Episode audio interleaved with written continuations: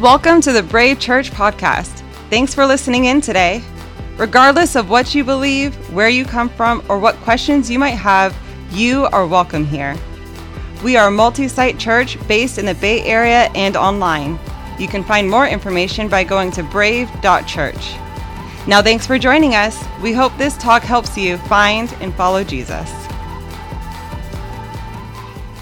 Hey, welcome to Brave Church. If you're joining us from Dublin, San Ramon, or online, happy Easter. He is risen. For those on campus today, we have our Easter Fest event for families to celebrate with an egg hunt, bounce houses, games, and so much more. So we're going to do things a little differently today. Okay, usually we have a giving time at the end, but today after the gathering, we've got so much stuff planned for our kids and our families. So I'm going to point to it now so we can dismiss right after the last song. Now, if you're part of this church community, uh, we do our giving online at brave.church forward slash give. Um, as always, just respond to giving however God prompts you. And if you're a guest, we're so glad you're here. We really appreciate the giving that comes in. It allows us to do everything that we do around here. And in addition to your regular giving, we just finished a three month vision giving campaign, and you gave $200,000 towards the ministries and the projects that we started talking about back in November. And so I've got an exciting update for you. Uh, for those of you who weren't with us, our, our vision is split into five vision lanes, and I'm not going to get too far into the weeds today, but here's a snapshot of what our church has generously given to, a snapshot of our five vision lanes. The first one is local. This is City Serve, Brave Compassion, Faith First, New Day for Children, and outreach events like Easter Fest and Orange Fest in the fall and, and Christmas at Brave. Our next vision lane is national. This is Convoy of Hope, Trafficking Hope, ARC Church Planting, and Ministry to Pastors. And then our global mission lane, this is Aquaviva Mexico Missions, Open Arms Missions, uh, Mexico Missions, and then She is Safe. This is for human trafficking in India. Then our next gen area, we, we're focusing on our Brave Kids spaces this year. I've got some exciting stuff to show you about that in a minute. And then projects, we talked about Brave Music. We want to get some music recorded. Brave Music's going to be a thing this year. And then bathroom renovations in San Ramon, they just really need an update. So, not much more to say there. Brave Kids Spaces, let's talk about this. Okay, you guys ready to see some exciting stuff? Okay, we, we need dedicated and intentional spaces for our kids in Dublin and San Ramon because they're worth it. We think having an excellent and inspiring environment to raise up the next generation of Jesus followers is worth every penny. And so we love Brave Kids. And even if you don't have kids, I think you're going to love this. So, do you guys want to see the first look? Okay, check this out. So, let's start with San Ramon. Uh, you can see the outside has a bit of a refresh. You know, very clearly that's the Brave Kids building. And then this is the lobby where you come in, um, you get your kids checked in. And then, and then here's like another look at where you kind of check them in. So if they're younger, they go downstairs. If they're older, they go upstairs.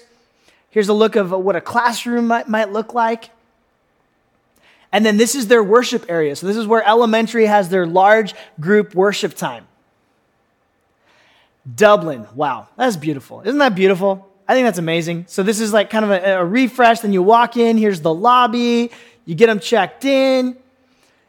Another angle, just amazing. And then here's their large worship as well. This can hold 120 to 150 kids before they then break into classrooms for their smaller group time. And behind this wall is three large classrooms. So we're just so excited. Thank you for your generosity. Thank you for your consistency in giving.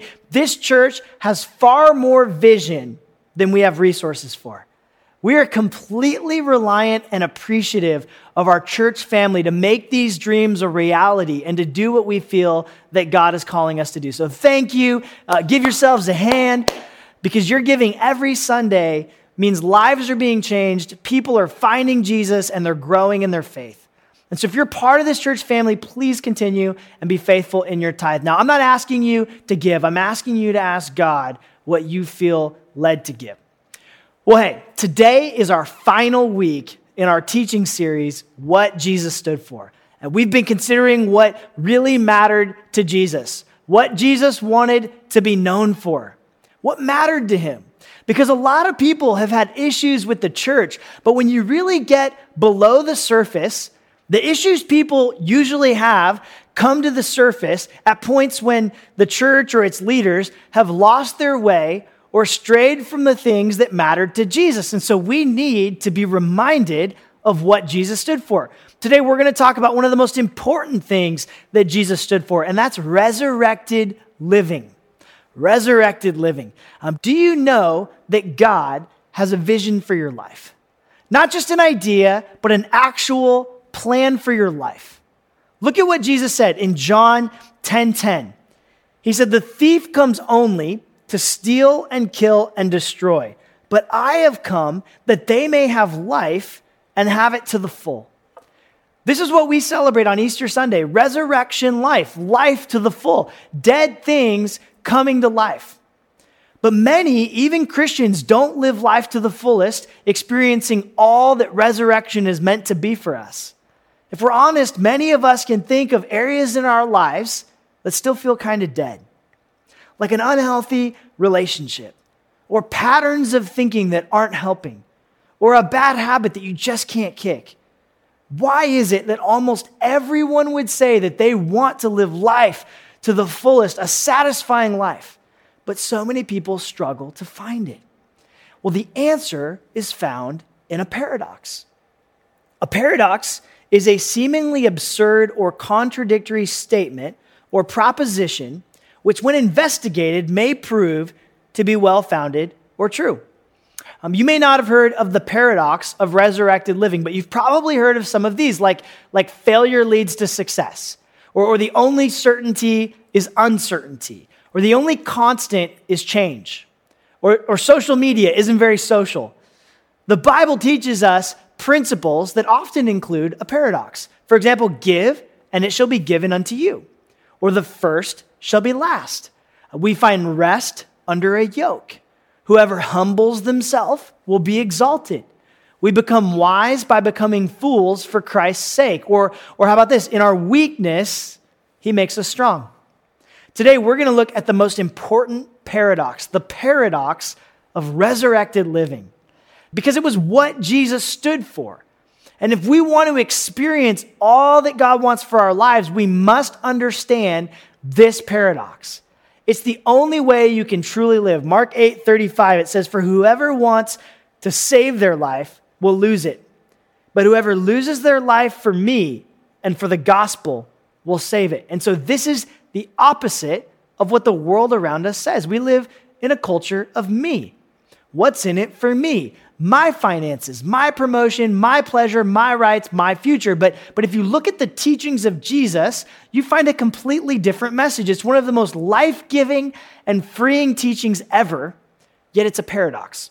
So if you have your Bibles, if you want to follow along, we're going to go to Mark chapter 8, starting in verse 27, where Jesus is teaching his disciples about resurrected living. Um, have you guys ever, ever watched a movie that made a whole lot more sense after you saw the ending? Almost like you could rewatch it and experience it all over again now that you know the ending because there was this missing piece that, that everything now makes sense in a different light.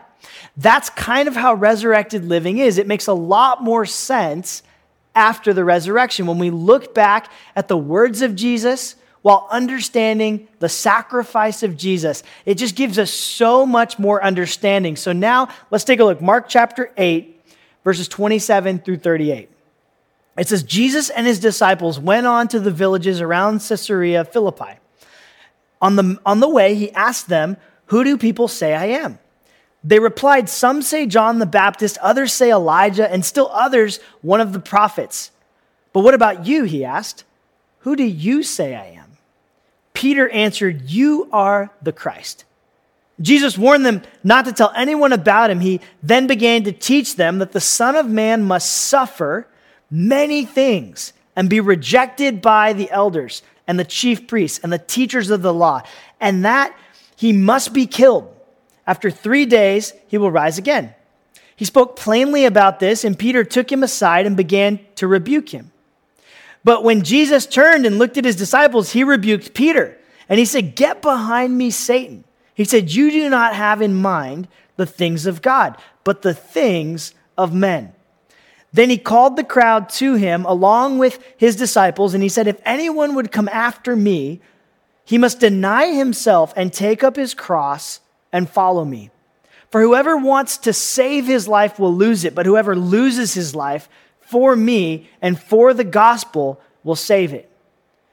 What good is it for a man to gain the whole world, yet forfeit his soul? Or what can a man give in exchange for his soul? If anyone is ashamed of me and my words in this adulterous and sinful generation, the Son of Man will be ashamed of him, and when he comes in his Father's glory with the holy angels. Verse 27 through 30, you know, Jesus says, Who do you say I am? He asks this question. And, you know, there are always a lot of opinions on who Jesus is. So Jesus is about to clear that up. Then in the next few verses, he says, You don't understand God's ways. They only had people's ideas. See, Jesus is saying, because you're in this for your agenda, not God's agenda, you're, you're not going to get God's perspective. See, Jesus is getting ready to explain what it really means to be a follower of Jesus. Here, around here at Brave, we talk all the time about finding Jesus and following Jesus because following Jesus sums up the Christian life. And so Jesus is about to explain what that life looks like. And he says it right here, verse 34. He, he starts off, he says, Deny yourself and follow me. So, to be a follower of Jesus, you have to say no to yourself and yes to his cause. Then in verse 34, after you've denied yourself and committed to Christ, he says to take up the cross. Now, now to us, the cross is jewelry, right? We decorate with it. It's, it's like romantic. We put it on buildings. But to Jesus and his audience, it symbolized torture. The cross was like an electric chair. The, you take up your cross is to kill some stuff. Maybe for some, it's time to put to death some things in our lives. Do you struggle with anger? Uh, take up the cross of being healed from the wounds from which your anger is triggered. Are you controlled by an addiction? Take up the cross of asking for accountability and being willing to receive when you need it most. Is your heart hardened with bitterness because of some ways that you've been hurt in the past? Take up the cross of working through that pain and applying to it the same forgiveness that Christ has given you. Have you walked away from a relationship with God? Take up the cross of repentance. Crucify your pride and willingly admit that your way has led to death. Then Jesus changes gears. Now, before you freak out, and think about and think this is too extreme or something, okay? Here's the benefit. In, in verse 35, it says, he says, if you want to save your life, you'll lose it. But if you lose your life, you'll save it. Then he says, what good is it for you to gain the temporary and lose the eternal? In other words, you're gaining now, but you're losing your soul for eternity. There is a life beyond this lifetime. Don't wait too long to consider it. What is your life today building towards? It'll be gone in a vapor before we know it. Then in verse 37, he says, What would you give in exchange for eternal life? Now, the right answer is everything because you're going to lose it all anyway. You can't take your money or your stuff or anything with you beyond the grave. Then in verse 38, he says, If anyone is ashamed of me and my words, in this adulterous and sinful generation, the Son of Man will be ashamed of him when he comes in his Father's glory with the holy angels. Did you know that this is one of the reasons that we do water baptism? Next Sunday is Baptism Sunday. We can't wait. We have so many people to dedicate. I mean, before even Easter, 30 people decided to follow Jesus in the last two weeks. We are just blown away by what God is doing. And so, Baptism Sunday is a declaration after deciding to follow Jesus to go public with your faith. It's a, that's why we say invite your friends, invite your family, invite your coworkers, because it's a moment for people to say, I'm not ashamed to follow Jesus. It's kind of like getting married and putting on your wedding ring. You don't get married and say, well, you know, I, I, don't, I don't want people to know that I'm married. I'm, I'm, I'm a little ashamed. No, you're so proud. You're excited to wear that ring. So, how do we fully embrace resurrected living? The book of Galatians actually mentions crucify three different times the word crucify, to die. And each of these references tells us something different about how we need to die. In other words, there are three ways that we need to die in order to live. You can't have a resurrection without a death. And so that's what we're going to look at today. Three ways to die in order to live. And the first one, number 1, is die to self. Galatians 2:20 says, "I have been crucified with Christ and no longer live, but Christ lives in me. The life I now live in the body I live by faith in the Son of God who loved me and gave himself for me."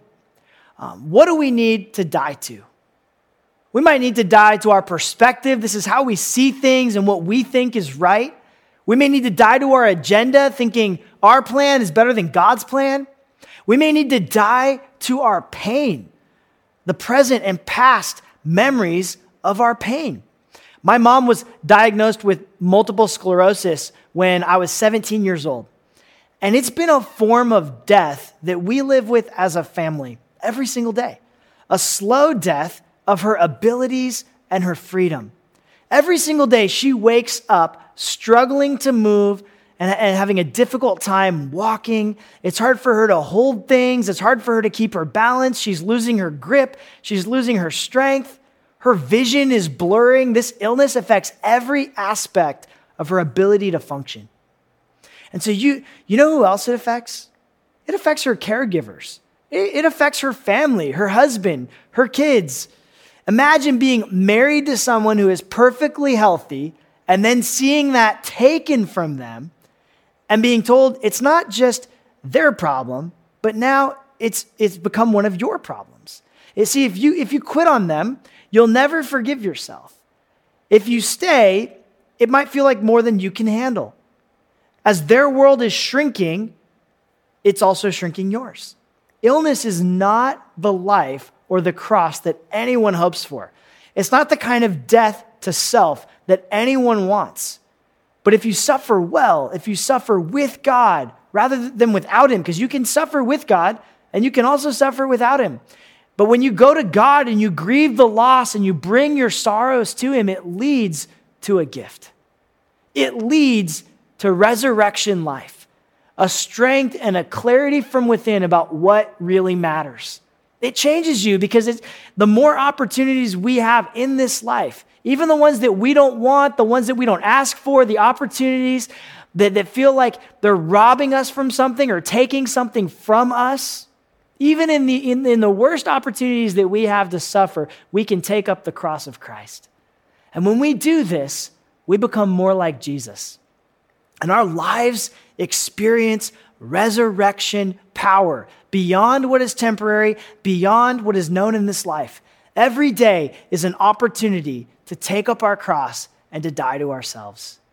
1 Corinthians 15 31, it says, face, I face death every day. Yes, just as surely as I boast about you in Christ Jesus our Lord. So every day is a chance to face death. And the second place this phrase is mentioned in Galatians, the second way that we need to die is number two, die to flesh. The flesh is our harmful passions. This is the broken part of us. The Bible explains our sinful nature by pointing to things like greed and jealousy and anger and, and pride.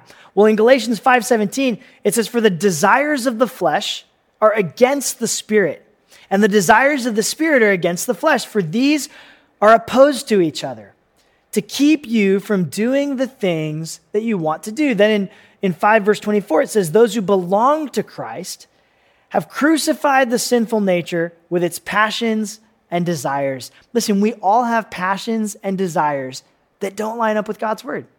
Listen, they don't have to define you, they don't have to become your identity. A few months ago, Pastor Marcy, my wife, and I, we were uh, being interviewed at a youth event, and she was asked a question about what defines her. Check this out. You know, one of the things that I, I this is not good, but one of the things, first of all, I'm very proud to be Mexican, but I used to use that as an excuse as why I had anger issues, why I, why I was, I was hot and fiery, right? I, I used that as a, as an excuse to be rude. Mm. And that wasn't great. That wasn't my identity. I, I wasn't, I wasn't an angry person because I was Mexican or I was this. You, you then lose yourself. Mm. Whereas I, my identity is rooted in Christ Um, and that is, I am a new person because of him. All of those things are, and even some things in my past that had happened to me that I had no control over, I used to feel those defined me. Those things, those, those ugly things had defined who I was. And you found, and I found myself, you know, angry at a lot of people, not being able to trust a lot of people. Um, and I was very just cynical and angry and mean um, because I found my identity in something so ugly that happened versus, wow, no, I am made new. None of that stuff defines me. None of that even matters. Mm. I mean, it does, and I, you know, you work through those things. I'm not saying that I was like, yes, like all those things happen to me. Like, no. Um, but what I am saying is none of that defines me. We don't have to accept the parts of our lives that aren't really who God created us to be. We don't have to say, this is just who I am. I'm just this way. We don't have to rationalize. We don't have to make excuses for these parts of us. You don't have to get stuck in a lie. That's a very sad place to begin if you think about it, that, that you're stuck as the way you are. Because the this is who I am mentality basically is saying that you need to hold and protect who you really are when in fact God is offering you a better version of your true self than you could ever come up with. When we crucify our false identities, we find our true identity in Christ. How do we do this? Well, there's lots of ways. One of the ways I do this on the way to school with our girls, we listen to songs of worship, songs of truth. We, we take a break from the news, we take a break from Encanto and Peppa Pig, and we listen to songs of worship. They're kids' worship, but I still like them. We sing songs of worship, we feed the Spirit, and this leads to new feelings of joy and peace and trust. It sets a tone for your day. Another important way we overcome our flesh is by committing to a church family. One of the biggest problems with the idea that, that we can do our version of Christianity alone, that it's just a, a personal relationship with us and Jesus and not a community thing, one of the biggest problems with this is how it completely disregards the fact that we need each other committing to a life giving church, whether it's here at Brave or wherever it is. It's one of the most important ways that we experience this resurrecting power because we need people around us to encourage us and to remind us of the truth of who we are in Christ. The third way, the final way that we live resurrected is number three die to the world. Galatians 6:14 it says, "May I never boast except in the cross of our Lord Jesus Christ, through which the world has been crucified to me and I to the world. We're not supposed to look like the world, but separate from it.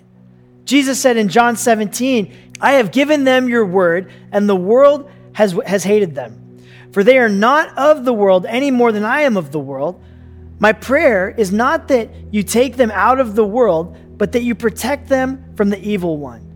They are not of the world, even as I am not of it. Sanctify them by the truth. Your word is the truth. Jesus wants you to live life to the fullest. That's his motive. That's his hope for your life a resurrected life. This doesn't happen when our greatest allegiance is to the comforts of our cultural bubble. Following Jesus means we join a new bubble. It's not a Republican bubble, it's not a Democrat bubble, it's a kingdom bubble, and it encompasses the entire world. It's an allegiance to living under a new banner and a new name. It's a path that's less concerned with what we deserve, and it cares more about how we're going to die in order to be resurrected. It means that we die to ourselves, we die to our flesh, and we die to our world. Jesus died and rose again that we might be invited to a new way of living. And we're going to talk more about what this kind of life looks like next Sunday in our teaching series, Life Smart. We're going to the book of James, and we're going to see what a life of faith really looks like. And so, if you're exploring faith, if you're growing in your faith, or if you're mature in your faith, you're not going to want to miss next Sunday. But let me share one more thought as we close. If you would, please bow your heads and close your eyes as we pray. Some of you came here today not knowing what to expect. Maybe you came for the Easter eggs, for your kids, for the party. Uh, maybe you came out of obligation to someone that you love. Maybe you came by accident, like you were just driving by and you saw from the freeway that something awesome was happening up there and you don't know how you got here, but you're here. And you're here for a reason. The thing about Jesus is his presence changes things. There, there isn't an argument that I can make that can convince someone to believe in God or to give their life to God or do anything that only the Spirit of God can do.